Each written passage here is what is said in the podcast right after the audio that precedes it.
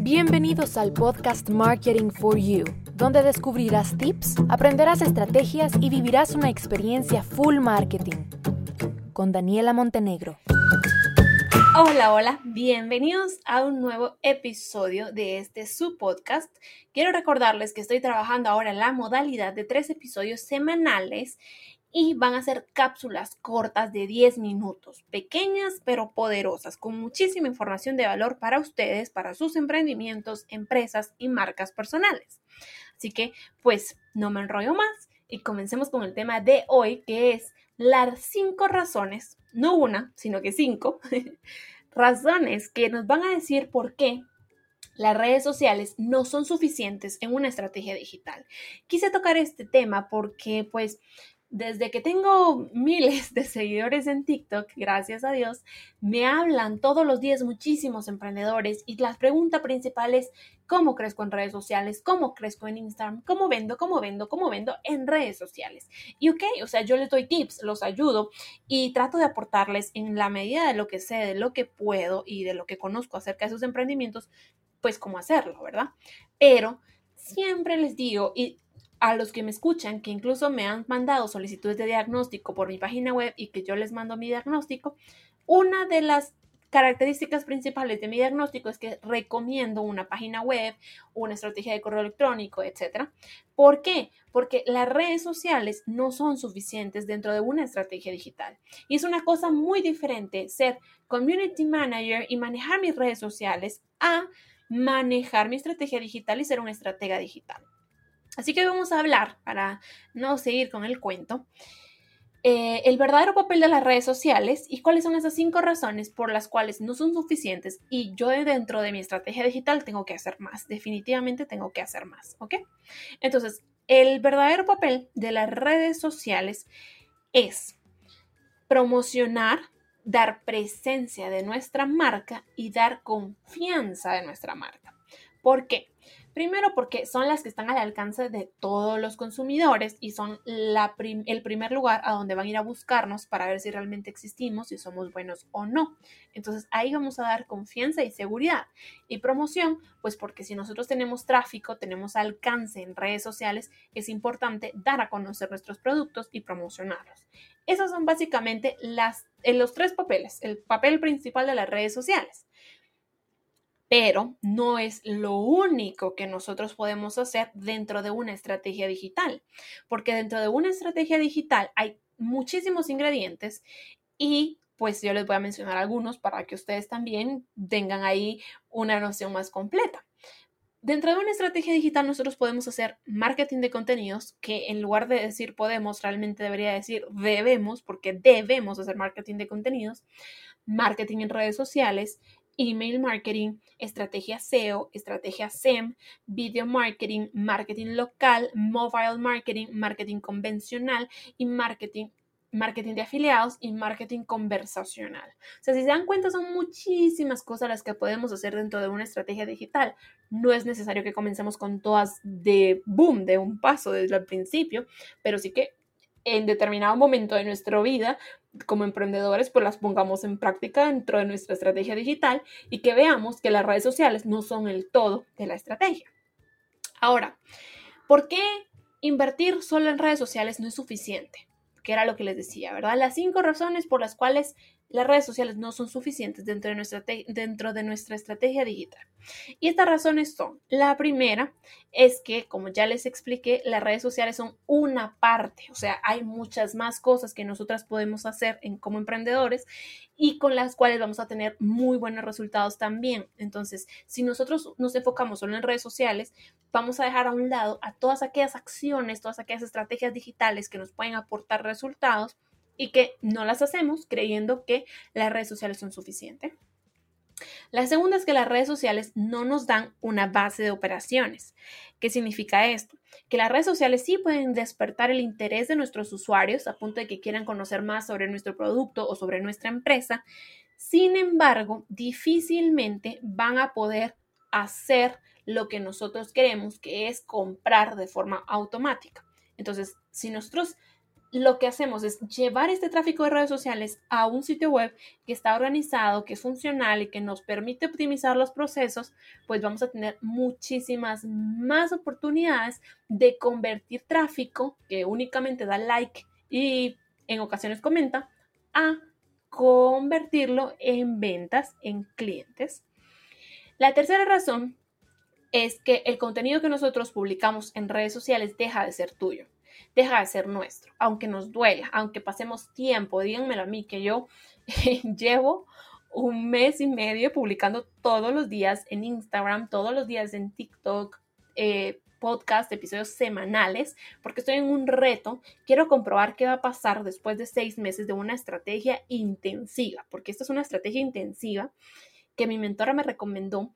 Y pues quiero ver, yo ya les iré compartiendo yo los, los resultados. Hasta el momento pues tengo muy buenos resultados, pero llevo mes y medio. Entonces yo, díganmelo a mí, o sea, yo soy full creadora de contenido, creo mucho contenido para mi marca y para otras marcas. Entonces lo hago y luego leo esto y digo, Dios mío, todo el contenido que yo he hecho deja de ser mío. ¿Por qué? Porque en el momento, a partir del momento en que nosotros lo compartimos con Facebook, la propiedad de la plataforma nos dice que ellos pueden utilizarlo sin nuestra autorización y que nosotros estamos cediendo los derechos del, de nuestro contenido.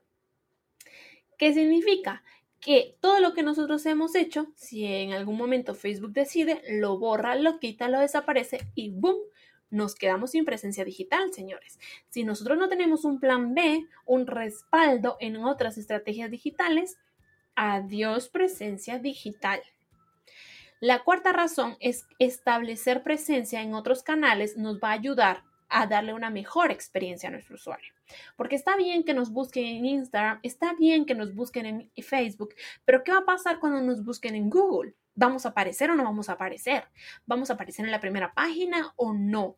¿Vamos a aparecer con buenas reseñas o no? ¿Qué va a pasar? ¿Qué experiencia le voy a dar yo a mi consumidor, a mi usuario digital, cuando ingrese a otras plataformas y yo no esté?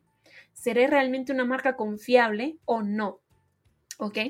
Esto es importantísimo y hablamos de experiencia, que realmente ahora, pues la experiencia es lo que vende. Y hay datos estadísticos, señores, que hablan sobre la experiencia, que ahora nosotros como clientes nos enfocamos realmente más en la experiencia que nos da una marca que en el producto o en el servicio como tal. Y la quinta razón es que con los demás canales nosotros vamos a tener herramientas de análisis adicionales. ¿Y qué pasa? Como siempre he dicho, lo que se puede medir se puede mejorar. Yo puedo estar muy bien en Instagram, muy bien en Facebook, pero tengo un tope y estoy viajando a un lado, a otro mercado que compra en páginas web que me podría comprar a mí. ¿Y cómo voy a saber yo si realmente me compra, si realmente le interesa? Pues estando en los canales, estando presente en los canales. Así que con nosotros, con, nos, con nuestra presencia en los diferentes canales, nosotros vamos a poder analizar, evaluar e investigar a nuestro usuario digital para llegar mejor a él. Con las páginas, con la presencia, perdón, en diferentes canales, nosotros vamos a lograr mejores tiempos de permanencia, que se enfoquen en lo que nosotros queremos, mayores, mayor interés por parte de los usuarios. Vamos a saber cuál es el contenido que les interesa y cuál es el contenido en el que nosotros tenemos que invertir, porque si no, ¿para qué invertimos recursos? ¿Cuáles son los intereses? ¿En qué otros productos están interesados? En fin, o sea... Eh, el estar presente en diferentes canales digitales nos permite conocer a mayor profundidad a nuestro usuario digital y las redes sociales nos lo limitan, a menos de que ustedes estén en constante chat con sus clientes potenciales preguntándoles o a menos de que ustedes tengan un engagement buenísimo, que muy pocas marcas lo tienen, ni siquiera las grandes marcas, un engagement top, que logren que sus usuarios les comenten todas las fotos habidas y por haber, todas las publicaciones que ustedes hacen. Entonces, si ustedes no tienen eso, ustedes se quedan a medias porque las redes sociales solo es una parte de su estrategia digital. ¿Ok? Entonces, pues básicamente eh, les hablé ya sobre las cinco razones de por qué no son suficientes las redes sociales. Y ahora este es un plus porque, pues, aún no llegamos a los diez minutos, nos vamos a pasar como un minutito, pero les quiero dar este plus. Y vamos a hablar sobre la, los canales los tipos de canales digitales dentro de nuestra estrategia digital. Y hay tres tipos, los propios, los pagados y los ganados. Entonces se los voy a mencionar para que ustedes los tomen en cuenta y si ustedes no quieren comenzar con pagados, pues comiencen con propios y con ganados, pero comiencen con algo más que solo redes sociales, ¿ok? Los propios son el sitio web, el blog y la newsletter, todo ese contenido que ustedes van a crear para impactar a su usuario digital y que ustedes lo hacen y que es de ustedes y de nadie más. Su sitio web es tuyo y de nadie más. Tu blog es tuyo y de nadie más. Tu newsletter es tuya y de nadie más. Tú decides cuándo la mandas, cuándo no y con qué contenido. Es tuyo. Luego, los pagados. Los pagados son todos los anuncios que nosotros hagamos en Google o en redes sociales. Y luego, los ganados. Los ganados son los consumidores, los clientes potenciales que se convierten en embajadores o evangelistas de nuestra marca. Si se dan cuenta, dentro de estos tres tipos de canales, en ninguno están las redes sociales como tal, porque no son propios, porque no son de nosotros, no son pagos porque pues podemos tener presencia gratuita, entre comillas, hasta que nosotros deseamos pagar, y no son ganados porque no son clientes que nos están, que están hablando de nosotros. Entonces, las redes sociales no entran en ninguno de los tres tipos de canal digital porque, ya les expliqué, es que realmente no encajan en ninguno. Tenemos que estar en ellas, sí. Es importante que estemos, que tengamos tráfico, que tengamos alcance, pero la segunda, la segunda parte es ¿qué vamos a hacer con este tráfico? ¿Qué vamos a hacer con este alcance? Llevarlo a nuestros medios propios, a nuestros canales propios dentro de nuestra estrategia digital, porque lo que nos interesa es estar seguros ahí, que si algún día pasa algo con las redes sociales, yo no tenga que tener miedo de quedarme sin clientes, porque mis clientes ya están en mis canales, en mis canales propios, ¿ok? Bien, pues este es un tema muy complejo, seguramente vamos a hablar a profundidad y con otros aspectos y otras características en otros episodios del podcast, pero pues bien, la verdad es que hablamos ahorita, pues tocamos el tema importante, les dejé ahí una pizca, una inquietud para todas aquellas personas, todos aquellos emprendedores que solo manejan redes sociales, pues que comiencen a abrir su mente y a hacer algo más, a impactar al usuario de otra forma y a llevarlo sobre todo a sus canales propios. Un abrazo a casa. Eh, los espero en el próximo episodio. Vamos a estar tocando un tema muy interesante que les va a servir muchísimo. Y pues nada, bye bye.